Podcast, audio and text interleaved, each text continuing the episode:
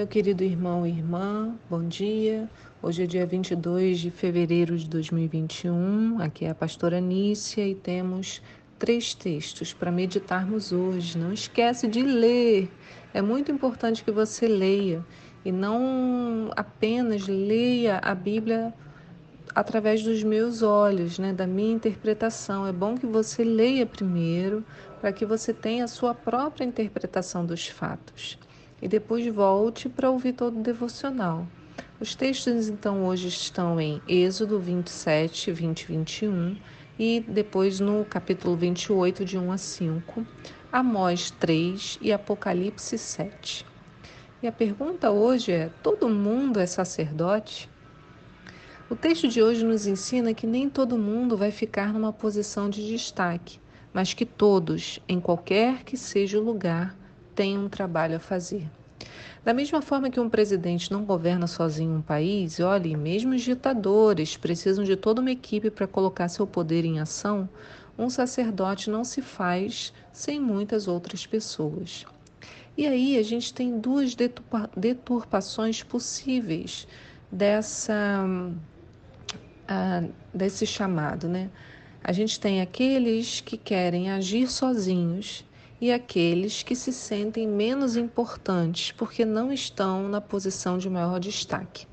Então são ambos os casos são ruins e muito distantes daquilo que o Senhor quer para nós.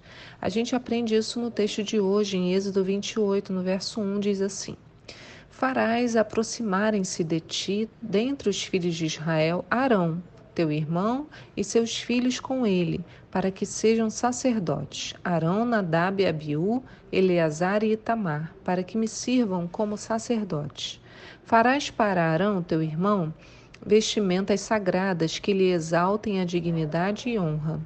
Dirás a todas as pessoas talentosas e hábeis, a quem abençoei com sabedoria e capacidade, que confeccionem essas vestes para Arão a fim de consagrá-lo ao exercício do meu sacerdócio.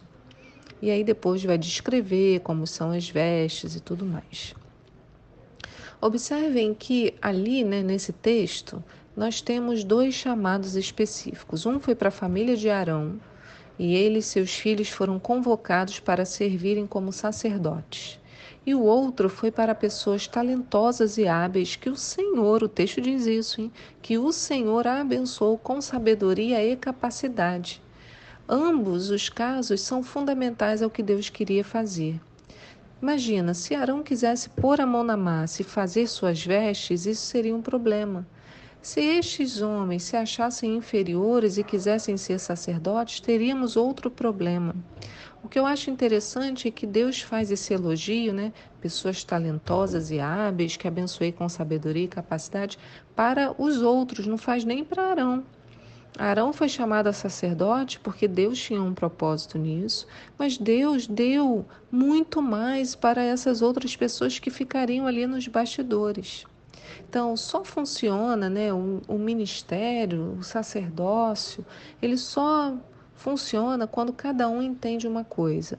Os dois grupos foram chamados a servir, e servir é a palavra-chave.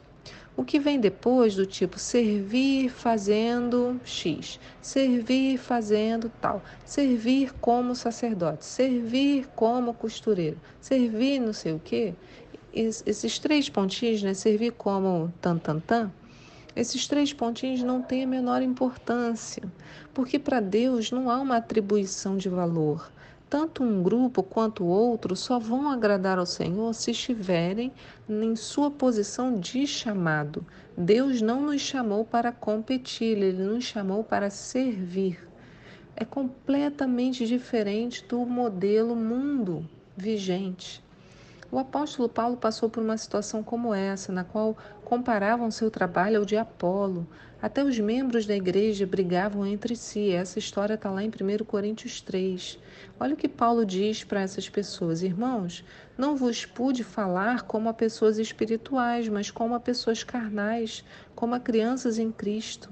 O que vos dei para beber foi leite e não alimento sólido, pois não podíeis recebê-lo nem ainda agora podeis, porque ainda sois carnais.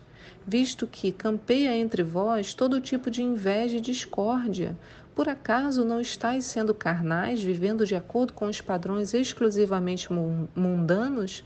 Pois quando alguém alega, eu sou de Paulo, e outro, eu sou de Apolo, não estáis agindo absolutamente segundo os padrões dos homens? Olha que puxão de orelha que Paulo dá.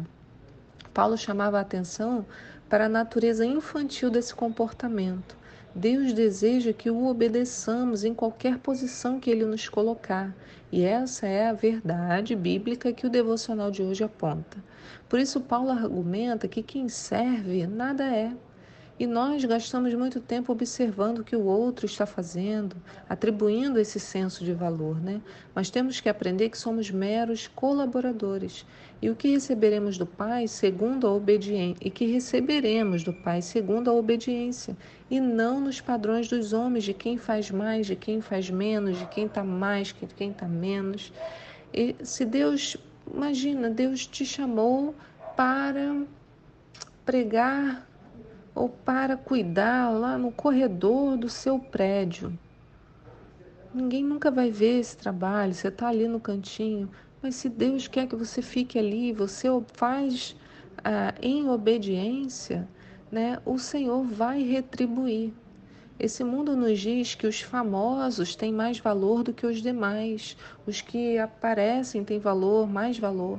O nosso Deus diz que todos têm valor e recebem quando agem em obediência. Não é maravilhoso que os valores de Deus sejam muito mais saudáveis do que os valores desse mundo? Porque os valores desse mundo, dessa coisa de ser famoso e de aparecer, é o que dá toda a base para todas as redes sociais e as doenças que as redes trazem, né? Através do nosso de querer demonstrar uma vida que talvez nem levamos, mas isso para Deus nada importa, porque o que importa é a obediência. Então olha o que Paulo nos instrui na continuidade desse texto de 1 Coríntios 3, no verso 6, ele diz assim: Eu plantei, Apolo regou, mas foi Deus quem deu o crescimento. De forma que nem o que planta, nem o que rega são de alguma importância, mas unicamente Deus que realiza o crescimento. Olha, olha só, é como se falasse no texto que a gente leu hoje de Êxodo: nem Arão, que é sacerdote, nem os homens sábios que eu dei inteligência para produzir todas as roupas são de alguma importância, mas unicamente Deus que realiza o propósito do sacerdócio. O verso 8 diz: O que planta e o que rega ministram de acordo com um propósito, e cada um será premiado segundo o seu próprio trabalho. Então, não segundo um padrão que é geral, né? porque tem que fazer a quantidade X ou Y, né? Não. Cada um será segundo o seu próprio trabalho, segundo aquilo que Deus mandou fazer. Porquanto nós somos colaboradores de Deus, vós sois a lavoura de Deus e edifício de Deus. Não é maravilhoso servir a um Deus que ele valoriza muito mais a obediência do que a posição? Isso traz mais conforto para o nosso coração, né? Que essas palavras possam achar espaço. Talvez você esteja esperando um chamado muito grandioso e o Senhor quer te colocar numa outra posição. E a gente às vezes pode estar lutando com Deus sobre isso ou sobre aquilo. Então, vale a pena, no seu silêncio, buscar ao Senhor e falar: Senhor, eu só quero obedecer. Tira esses pensamentos de mim e me coloca na posição que vai agradar o teu coração. Que o Senhor te abençoe no dia de hoje, que a sua mente, seu coração estejam em paz. Fique com Deus. Tchau.